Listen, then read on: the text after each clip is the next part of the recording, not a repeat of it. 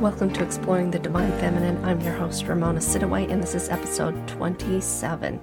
I talk about things as they relate to men and women in the Church of Jesus Christ of Latter day Saints, and it's almost always in relation to them.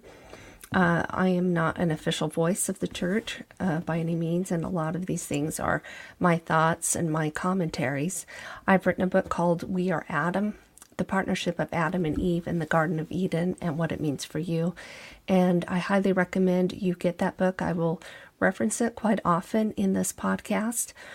And there are a lot of new things in there that you probably have not been taught or learned about, especially when it comes to women and the creation of Eve and what we are meant to be in this world, in this church, and how we are meant to be full partners with man, not to be above them, below them, but absolute 100% full partners. And this is completely different than in the church. Uh, in the last podcast, I talked about how the church is just a scaffolding. There's not going to be a church in the next life. It will be organized, we will be organized into families. And so the um, this partnership that we talk about between men and women, it refers most um, more carefully to marriages because Adam and Eve they were married for time and all eternity by God. Um, but I do think if as we delve into this more that women can be better partners within the church, within callings and things like that. And and I do see the church moving in that direction. First of all, I have to apologize for my voice. I'm coming, uh, I'm just coming out of a cold, and um, we'll just have to excuse my scratchy voice. But it had been more than a week since my last uh, podcast, and I definitely wanted to get back in front of the microphone and talk to you about some things. In the Come Follow Me lessons, we are studying the Old Testament this year at the time of this recording. And we've been studying Moses, uh, more specifically Moses 2 and 3, and in Abraham. And we're talking about the creation, and we're talking about the creation of Adam and Eve. And here's just some thoughts that I had. They're not in any necessary order. Um, a lot of them will be repeats of the same ideas that I have in my book, We Are Adam, which, by the way, you can find it anywhere they sell books. Um, it's on Amazon, it's Cedar Fort. You can just pretty much any any place online that you can get it. First, as we talk about in Moses, um, Moses chapter 2 in verse 26 and um, we read this in Genesis 2, where it's talking about the plurality of gods, where it says, We will um, let us make man in our image. In verse 26, um, and I, God, said unto mine only begotten, which was with me from the beginning, Let us make man in our image, after our likeness. And it was so. um, while it says in Moses uh, chapter 2, verse 26, I know he's talking with Jesus Christ, but since there was a male and female created, there had to have been um, a heavenly mother that was involved in this creation because the Eve was not created after a man.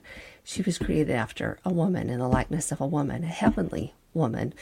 And I'll be um, referring to some of these uh, uh, references that will uh, prove that point or give more credence to that idea, even though a lot of people will say, well, if there really was a Heavenly Mother, why is it not apparent in the Bible? Well, from all of my studies, it was at some point, number one. And by the 8th century, all of it was erased. And this was, we call this the um, uh, Josiah's Purge. And it took a couple of um, um, monarchs to be able to accomplish this. Um, they took out any mention of Jesus Christ and they took out mention of Heavenly Mother and they called her the Queen of Heaven. And there are still, number two, there are still echoes in the Bible. And um, in my book that um, I will be probably releasing in the fall, I'm writing about Mother in Heaven and how she is finally coming out. We're, as women, we are emerging from the wilderness, and Heavenly Mother is emerging more and more from the wilderness. She was a very taboo subject, only within the culture of the church, not within the brethren, because um, she was talked about quite a bit. And as we've noticed lately in the conference talks and in other talks, um, a reference to heavenly parents is is much more common. The young women theme is we're daughters of heavenly parents. So she's coming out more and more. And we are seeing more and more echoes in the Old Testament and New Testament of her, of how much she was involved and her purpose. And we will be able to see that as women. As we go into um, the talk about um, Elohim in Genesis and Moses, God um, and Erastus Snow, and I'll, I'll reference this quote later on, but Erastus himself said that there cannot be God without a male and female. So he was referring to God as a title. So anytime we see, I mean, yes, there are times in the Bible and in the scriptures where it refers to God as a, a male, but there are often times where God is a title that is referring to both husband and wife, male and female, heavenly father and heavenly mother, because they work together as one, as one unit. So, in in my opinion, when the gods or God, Heavenly Father and Heavenly Mother are addressing the council as they are creating this earth. And many of the great and noble ones were part of this creation. They helped in the earth, as did the Son, um, Jesus Christ. Um, Margaret Barker, who is, uh, I've talked about her before, and she's probably the forerunner of all of this um, temple theology and the things that she has discovered and found. And um, she speaks as well of this divine council.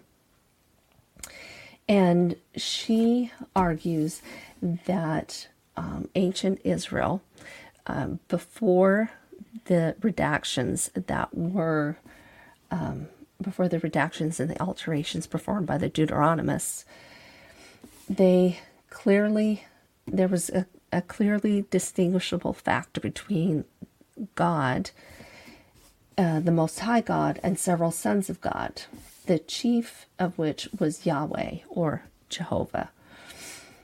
And she has a lot of evidence to show that the early Jewish converts to Christianity, they retained a lot of, or well, they retained shreds of the ancient belief naturally as they saw Jesus Christ as the bodily manifestation of Yahweh, the Holy One of Israel.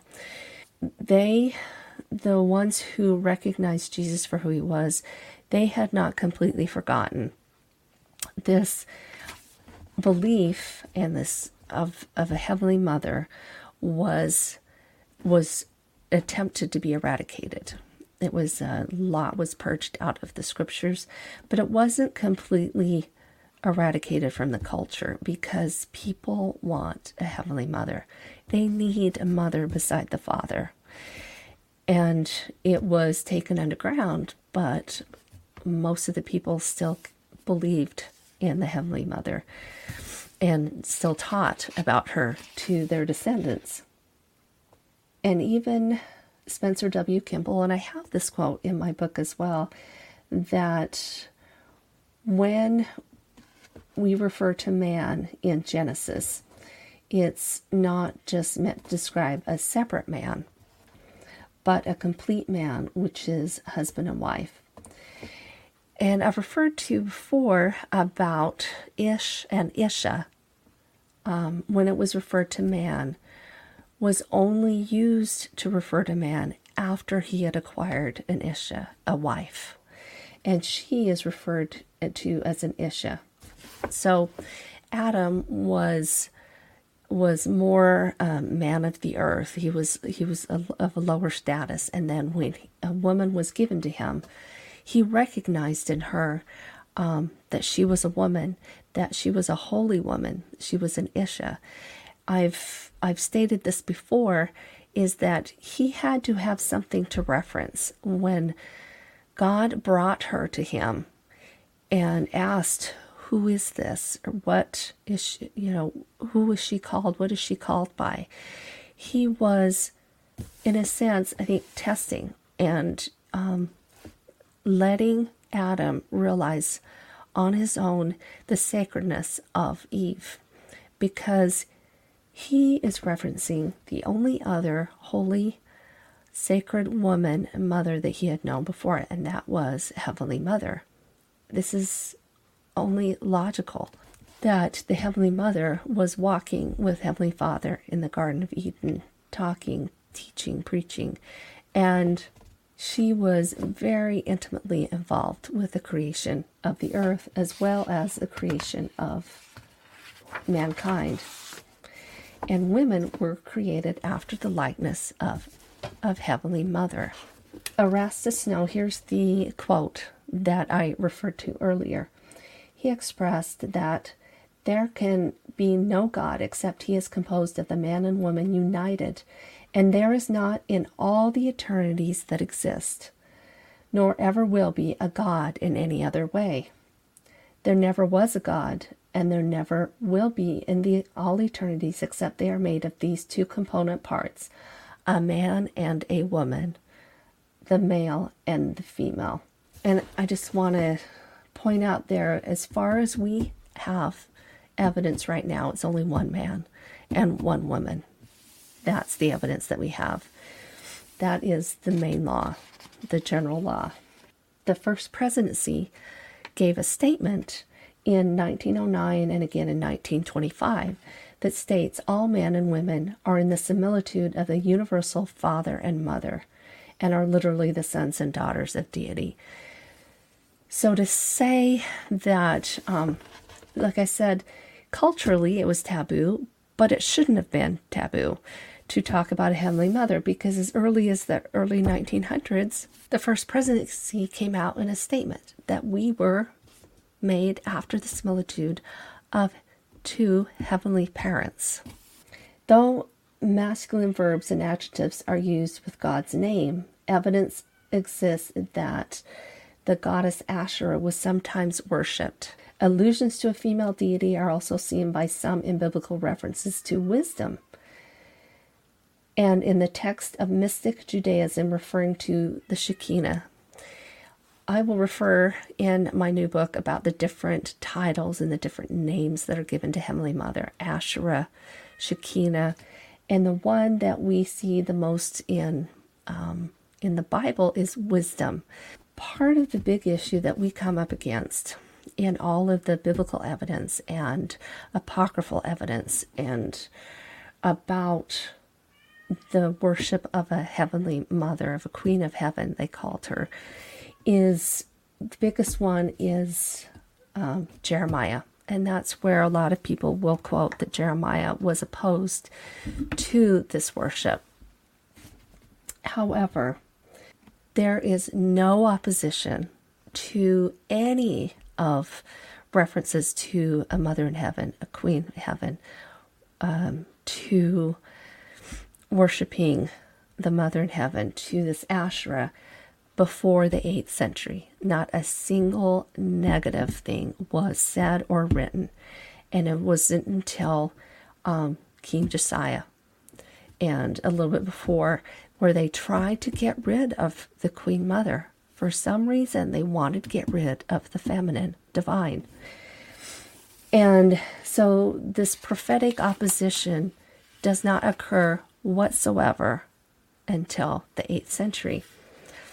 I'll, I'll go into that in explicit detail and I will have evidence. I will I will show you that we are meant to know about a Heavenly Mother. Um, as of now, we are told that it's not appropriate to pray to her because of evidence that was not that is not found that we are to do that. And i'm fine with that. I don't i don't have an issue with that. I know she's aware. And in my heart there might be times where i will refer to her as well. But you know i i pray to heavenly father and i pray to him through jesus christ. I do really believe that she is aware she, I am made in the similitude of my Heavenly Mother and my Heavenly Father and my older brother, Jesus Christ. I'm in their divine image. And as we continue to learn more and more about Heavenly Mother, and we'll, I think we will bring that out more as we discuss in the Old Testament. And just to start with, when you read about wisdom, anything that talks about wisdom, and think of that as a Heavenly Mother to give you an idea of what part of her characteristic do we can we take on that we can know more about. As I've said before, and I'll say over and over again, the center of our worship has been and always will be Jesus Christ. So, as little as we know about Heavenly Father and Heavenly Mother, and as much as we want to know about them, the best way is through Jesus Christ. This is what we're told. This is what we're taught. This these are the experiences that I've had. And some of those things, while I continue to research and ponder and meditate and pray about, I am happy to put them on the back burner for a time because I know my questions will be answered. I know I will be able to see Heavenly Mother. Um, I really believe there's going to be more revealed about her in the coming days. These are just my thoughts. And if there's not, that's fine. It doesn't change my testimony at all. It doesn't change my feelings about the brethren. It doesn't change my testimony about Jesus Christ or to change um, my thoughts about who I am as a daughter of heavenly parents. We come to know who we are through Jesus Christ. I can come to know who I am as a woman through Jesus Christ. But let's continue on as we talk about the creation, as we talk about uh, the creation of male and female in, in the Moses account and the Genesis account. there is another gentleman. Um, uh, he's a biblical scholar. He's now LDS by the name of Friedman. And he's he's quoted quite often, um, not only in LDS circles but in in religions and groups that like to learn more about the divine feminine, and he says this quote just as the male god is the model and image for the first man so some divine or heavenly female figure serves as the model and likeness for the human female the first woman Close quote. And I think that is completely amazing. It's so logical and it rings true. The Spirit rings true about that. Even in the First Presidency's proclamation of the family, they affirm about the, the sacredness and the eternal aspect of gender. And if it is true in this life, it is true with our heavenly parents, there is different genders, the male and the female, despite the confusion that the world is trying to create in our lives now. And it is taking some very good younger people um, away and confusing them about their gender. And it, it breaks my heart because to be a woman is incredibly sacred, it's incredibly beautiful. And femininity, on the other hand, is not a cookie cutter. There's not a cookie cutter for it. It doesn't mean that we can't wear pants or that we can't um, be interested in and do those things that may have been traditionally male or the way we dress or the way we talk. But there is sacredness in our mission and in our uh, capabilities as women. And we need to hold on to that and pray and search for what our divine mission is as women. Um, and I praise those men who hold up that uniqueness and um, are very supportive of the women in their lives. I especially appreciate those priesthood brethren that do that. Then in verse 28 of Moses 2, talks about be fruitful and multiply and replenish the earth. The Hebrew phrase for be fruitful and multiply seems to be a deliberate play on the words that are used for without form and void. In this case, the living creatures of God's creation are hereby empowered to perpetuate God's life giving creativity by bringing still more life into the world, by filling up and inhabiting that which was pre- previously empty and uninhabitable. The difference between the formulation here and God's blessing to the fish and fowl in verse 22 is subtle and meaningful. Here, God directly addresses man and woman. This term does not simply mean to refill, right? But simply to fill or make full. In so this command in this verse can also be reworded as be fertile and increase, fill the earth. And we're still asked to do that today. What I like about the symbolism of if as it's a play on the word without form and void, we know that God took the materials that were present that were in chaos and he formed them into something of order. He created something. And as men and women, we do that too. It's not just about having physical children, but as men and women, especially as partners, we have this this superpower that we can create order out of chaos in all of its forms. It um, creating a home, writing a book together, um, doing a lesson together, creating a life that before felt so um, disorderly, so chaotic, and, and we are brought together to create order out of that something. And it was by that 1% elite, the ones who altered the Bible, and they also took many of the symbols of Asherah, the symbols of the Queen of Heaven, and burned them, destroyed them, and changed some wording in the scriptures to make it seem like she was of a um, that she was a goddess of a different culture that was worshipped, and this was not true. That she was the wife of Baal, and this was not true. They've just they tried to change vowels and consonants and words that not only have those been a lot of those been straightened out, but because of things that have come out since the early 1900s, well, even the late 1800s, where scriptures are finally being found through archaeology that confirm a, a, lot of these things that we have taught in the church since the time of Joseph Smith. And one of those is, uh, is a goddess. I'm quoting from this book by Jeffrey Bradshaw.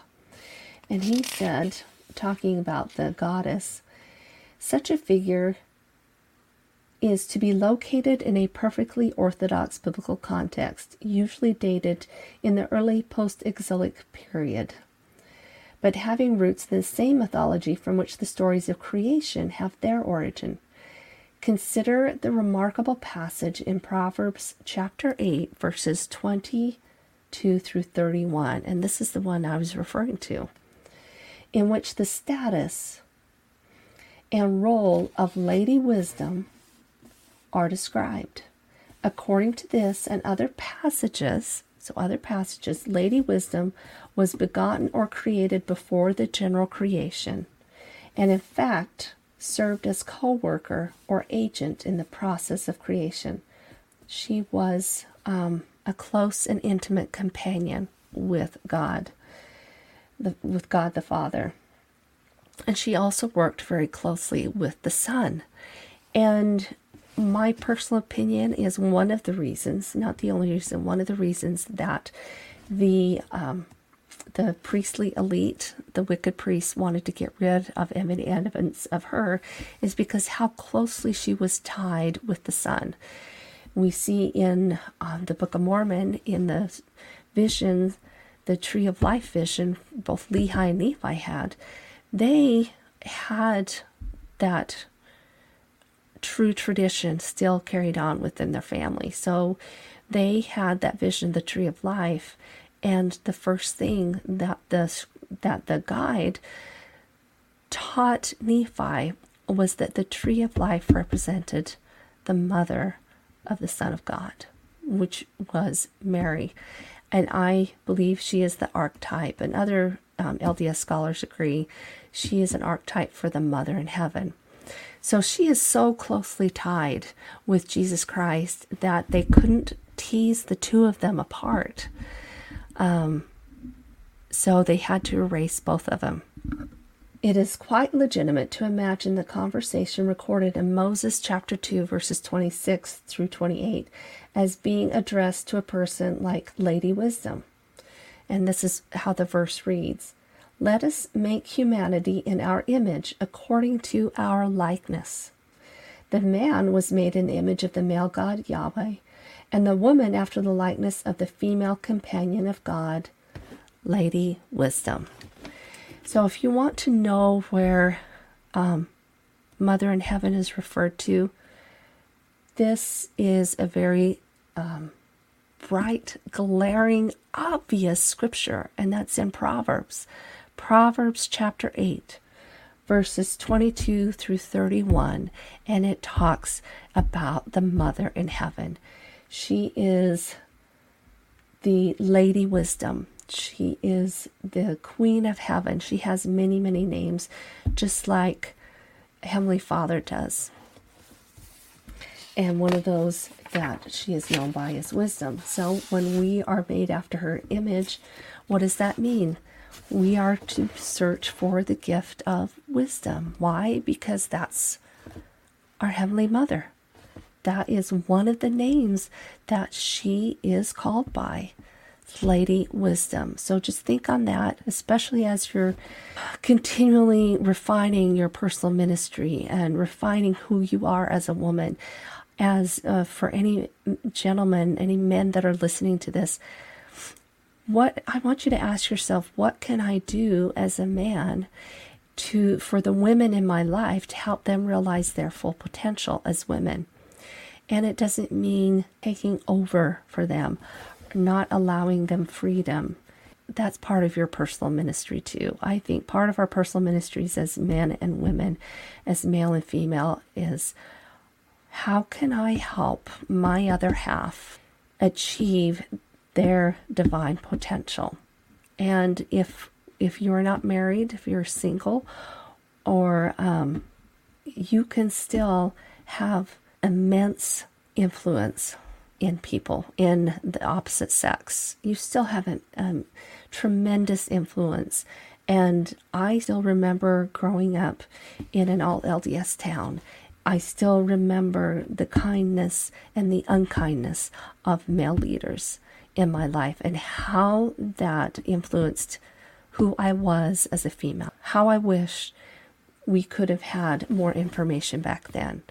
How I wish the men could have realized what they were saying in their actions to a small girl in a in a small LDS town. You have incredible I don't know what other word to use other than influence. Um, what you do and your actions speak loudly. And as we continue on um, with the creation, so we know from the different creation stories from Genesis, the temple ceremony, Abraham, Moses, um, all of them are done in different orders, and some of them are, you know, we'll talk about a spiritual creation and then the physical creation. And it does not matter as much about the exact order as how, what is symbolically being taught. God was not trying to teach us a science lesson here. He was trying to teach us theology. He was trying to teach us our worth and our mission and our ministry and his mission and his ministry, and that he was doing all of this for us. One of the central themes in the creation story and in the creation of Adam and Eve is this theme of separation. I talk about this a lot in my book as well. We see how light was separated from dark, land from water. Um, even the waters themselves were separated the waters below the firmament and the waters above the firmament. And then with Adam and Eve, the separation where I think when it talks about how there was one man, Adam, and then Eve was taken out of man. So she was a part of him. So there's that separation between male and female. Um, not to say that he was androgynous. Um, like I said, this is all symbolic. The creation of Adam and Eve was symbolic. And it says a lot where Adam was created out of the dust or out of the clay, out of the earth, and Eve was created out of Adam.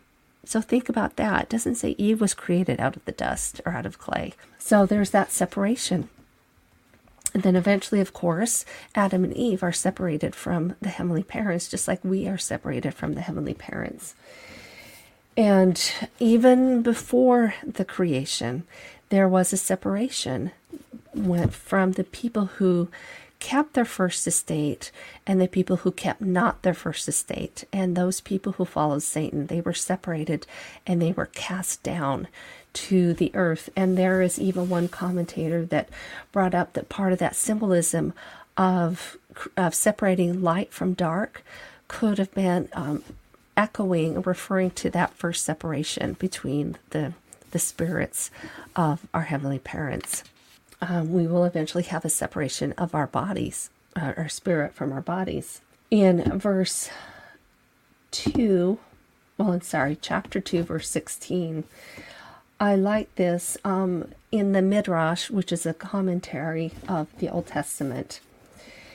It pictures the lower waters weeping at being separated from the upper waters, suggesting that there is something poignant in the creative process when things once united, are separated. We see that when um, children are separated from their parents when they're very young. I mean, just weeping and wailing.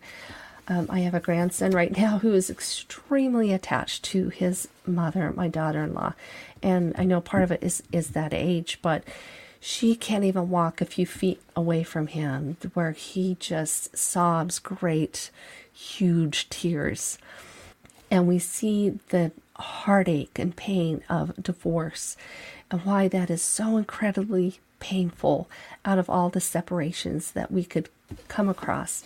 And I think part of the veil that uh, this veil of forgetfulness that we have is that is so that we will not live out our days in so much anguish because we are separated from our heavenly parents. But there's enough in us that drives us and that, that causes our spirits to reach up and reach toward heaven, to reach toward the divine, toward something that is greater and bigger than us that to return to a home that we vaguely remember through feelings and when the when we hear truth and we read truth, there's that stirring of that spirit, that spiritual DNA that tells us that what we are hearing or reading is true. And that's what the gospel affords us is that truth.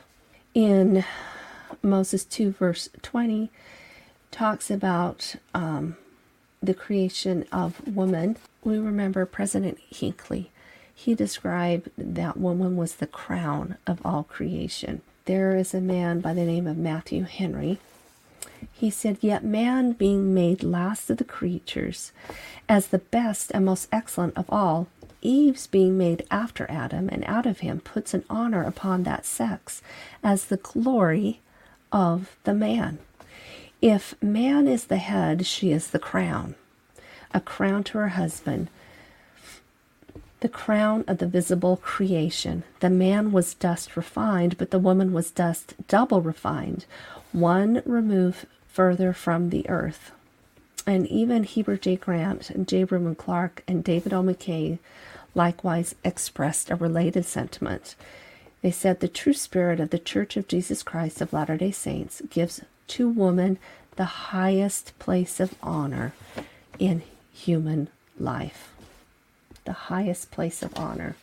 So, how are we to behave? How are we to, if we know that we are the crown, if we are life's giver, not just life giver, but life's giver.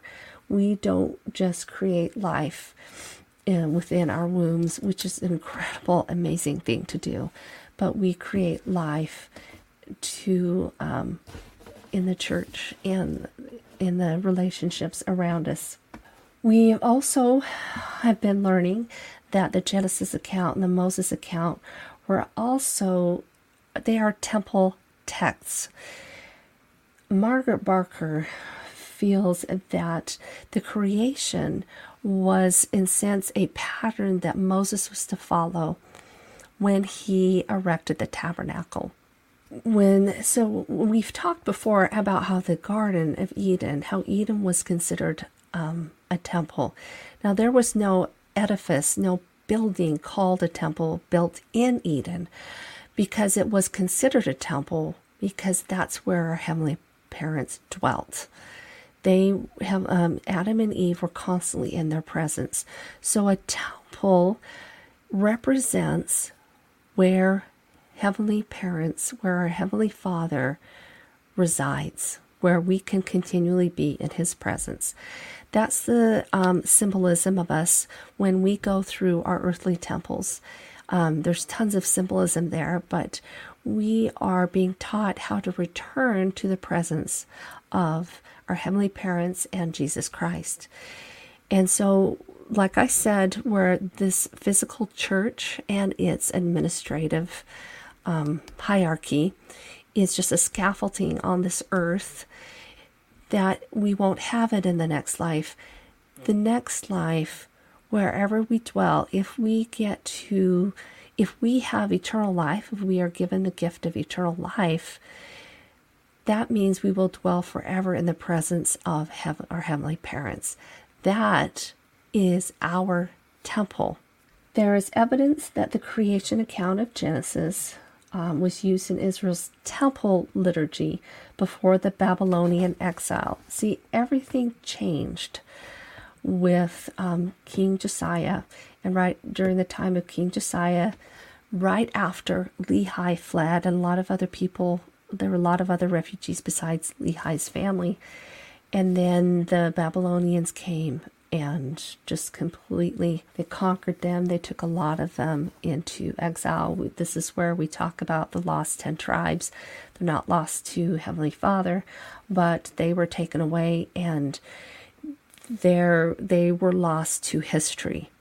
Architecture of the tabernacle and the temple of ancient Israel seems to have been a similitude based on Moses' vision of the creation. And I'll just read this quote. It's by a gentleman by the name of Ginzberg. And you can see how the tabernacle, and by reference, um, as we liken uh, uh, the how our temple is very much like the tabernacle, right? God told the angels on the first day of creation, I shall make the heavens and stretch them out. So will Israel raise up the tabernacle as the dwelling place of my glory. On the second day I shall put a division between the terrestrial waters and the heavenly waters. So will Moses hang up a veil in the tabernacle to divide the holy place and the most holy. On the third day I shall make the earth to put forth grass and herbs so will he, in obedience to my commands, eat herbs on the first night of Passover and prepare shewbread before me. On the fourth day I shall make the luminaries, so he will stretch out a golden candlestick before me. On the fifth day I shall create the birds, so he will fashion the cherubim with outstretched wings. On the sixth day I shall create man. So will Israel set aside a man from the sons of Aaron as high priest for my service. Um, and that is in a book that is written by Ginzberg called, um, it's entitled Legends. So we see how um, all the different parts of the tabernacle are created or made in reference to the creation that was given to Moses. That very last part on day six about creating man and how, or excuse me, Israel set aside a man from the sons of Aaron as high priest for my service. We've talked about how Adam was an archetype for a high priest, right? He was an archetype for Jesus Christ, who is the high priest. So all of this really ties in with the Garden of Eden, with Adam and Eve, with the temple, with the tabernacle. And as you study the Old Testament, always look for these patterns and how they tie in with other scriptures, other um, historical things that have happened. Um, always look to it with an eye to the temple. How does this how does this help me understand the temple better and how does the temple help me understand the Old Testament better? And also with the priesthood, especially in terms of Jesus Christ being the high priest and how can I see the priesthood um, unfolding within the text that I'm reading in the Old Testament? there's so much that we can glean. And if we look at the Old Testament, especially in these accounts, as temple texts. Um, in the last book in the Bible, in Revelation, um, John, he prophesies a permanent return to Eden for the sanctified. So in Eden, as we talked about this, there was no need for a temple because Adam and Eve enjoyed the continual presence of God. Likewise, in John's vision, there was no temple in the holy city, for its temple is the Lord God. To re enter the garden is to return to the original spiritual state of immortality and innocence through the atonement, and to know the oneness that existed at the dawn of creation in an even more perfect manner. When I talked about how Adam and Eve, that they are a temple that they have been built together. And we know in the scriptures how Paul has told us that we are not our own, that we are a temple, um, that um, we are a temple unto God, and that our bodies are a temple. The same thing with Adam and Eve.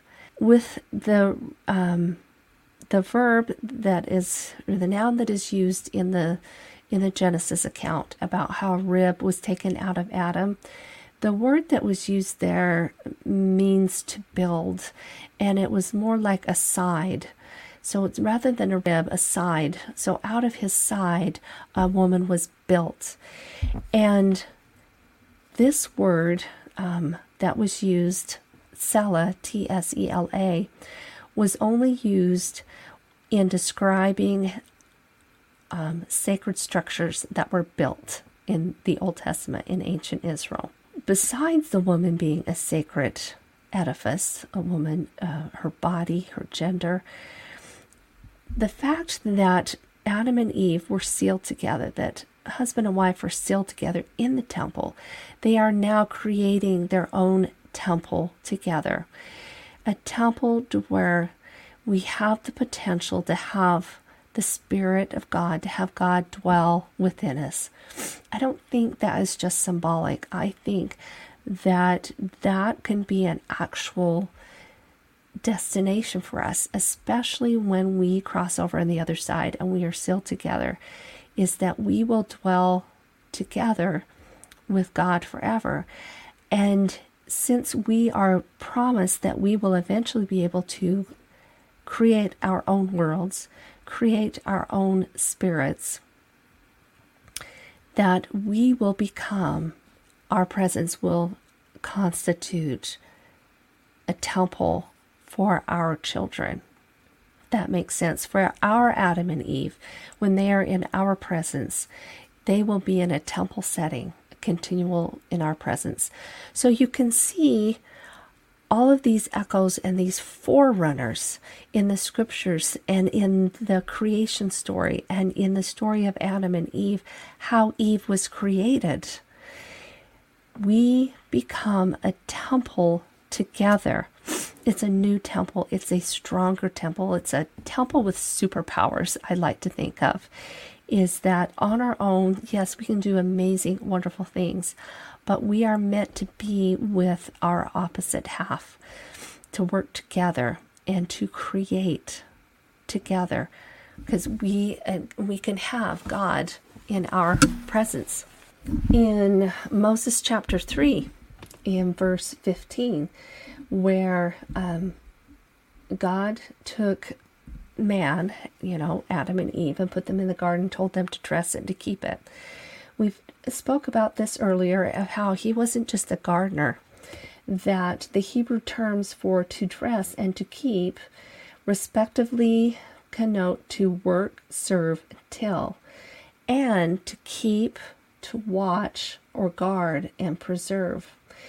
Talked about how he, um, Adam as a high priest, and Eve as a high priestess, we are to preserve these temple teachings and we teach a lot of temple symbolism in um, a lot of, of things that we do.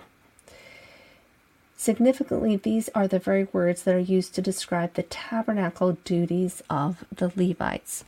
So I I wonder if there were female Levites, or maybe there were only uh, in terms of serving in the temple, and maybe there were only male. But we know now with the restoration there is male and female. Um, we are to guard and preserve. If Eden is seen then as an ideal sanctuary, then perhaps Adam should be described as an archetypal Levite. We talked about that. He's an archetypal high priest, archetypal Jesus Christ. He was a priest, not merely a worker and keeper of the garden, the traditions that he was carrying on and preserving and carry and uh, passing on to his children. In verse 18 when it talks about an help meet for him in my book we are adam i talk about this about the hebrew words and how it was changed it was modified by men to go from help meet to help to and they would put the words together help meet to help mate to wife and so it just it evolved based upon the culture of the day. A lot of the cultures have superimposed this film over the creation story, and we're finally, that film is being burned off with the light of revelation, with the light of truth. And we are understanding the creation story and the Adam and Eve story for what they re- were really meant to be understood as. And it wasn't to denigrate the woman, it was the complete opposite. And so you can see how Satan got into this, got into men's hearts. And what was the best way to um, bring man to a lower status? To have men bring women down, to um, take off that crown and tarnish that crown. There is more intended here than merely to help men at work right? Hand me the wrench, dear, or the begetting of descendants. The man is created by God in such a way that he needs the help of a partner, right? Hence, mutual help is essential. Um, is an essential part of human existence. I think that is both for men and women. Women need a partner. Men need a partner. And if you do not have that right now, if you are married and do not have that, I think that should be your very first thing to aim towards in your goals as a couple is how can we be better partners? And presiding, when a man presides in the home, that does not mean he's the head of the home. I know that has been told said in the past. That's a cultural uh, definition that was given because that's the way it was of the culture of our time. That is not our culture now. And if it is, we need to eradicate that. He presides, but he's not the head. Both husband and wife are head together. It's a mantle. It is a, they are a unit, just like God is Heavenly Father and Heavenly Mother. Um, head is um, wife and husband. Man presides in the home with his priesthood, with his ordination. That is where that comes from. What does that mean? we have to pray about it individually and as a couple. What does that mean in our homes? Um, because women have authority and power in the priesthood. We have everything except the ordination, and the ordination. If you want to refer more to this in my book, I'm going to talk about the two trees, and this comes from another woman. This uh, wasn't my original idea, but um, if you read about the two trees, the priest comes through one tree, and the life comes through the other tree. So I'll just leave you with that, and you can go uh, read that out of my book. Um, Hugh Nibley, when he talks about the rib, he said the rib in Arabic is the urka or selka. It is the expression for anything as close to you as a thing can possibly be. So, just like the waters, the lower waters wept from being separated from the higher waters, men and women are created in a way that we are um, supposed to be as close as anything could possibly be. And that's why the scriptures have told, and I find it interesting that the counsel is given to man to cleave to your wife. Why? Well, in general, it's I it when I when I hear the constant um, counsel to men to um, to remember their roles as husbands and fathers that they are to preside. I really feel like that the brethren and God are telling men to step up, to step into their roles. That there's so much more that they can be doing. It doesn't mean that women are perfect and that we um, don't have uh, similar counsels, but in general, women are created with a more nurturing attitude, and um, we would no sooner leave our children, but in in general terms, um, in our right minds, we would never leave our child. Now, men don't have that intense closeness, um, nurturing feelings towards the children, and in part it's because they did not carry them. There is, um, I will talk about this. I'll probably write um, a blog about this, and um, I can update the show notes about how there is a genetic and a DNA connection between the mother and her child, um, and how we actually create that spark within them of of the light of Christ.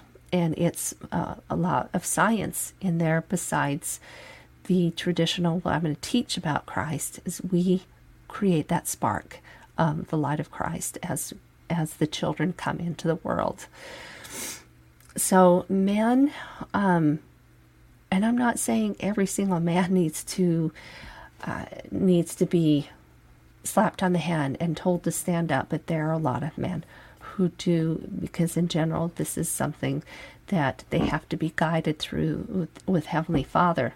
The Hebrew word for maid, when talks about making the woman in um, in this verse, uh, verse 22, which has the sense of built, is used only this once in the creation narratives. There is a wordplay that is used in the Hebrew word that is used for to build, which is B and H, with B Y N, which means to discern, which I found fascinating, indicating that woman was endowed with intelligence surpassing that of man.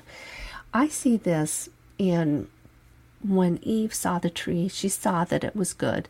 She when we see the word about how she was beguiled, beguiled is a very rare Hebrew word that was used to demonstrate the mental process that this woman went through. Um, Adam didn't. He was just straightforward and just, God told us not to. I'm not even going to think about it.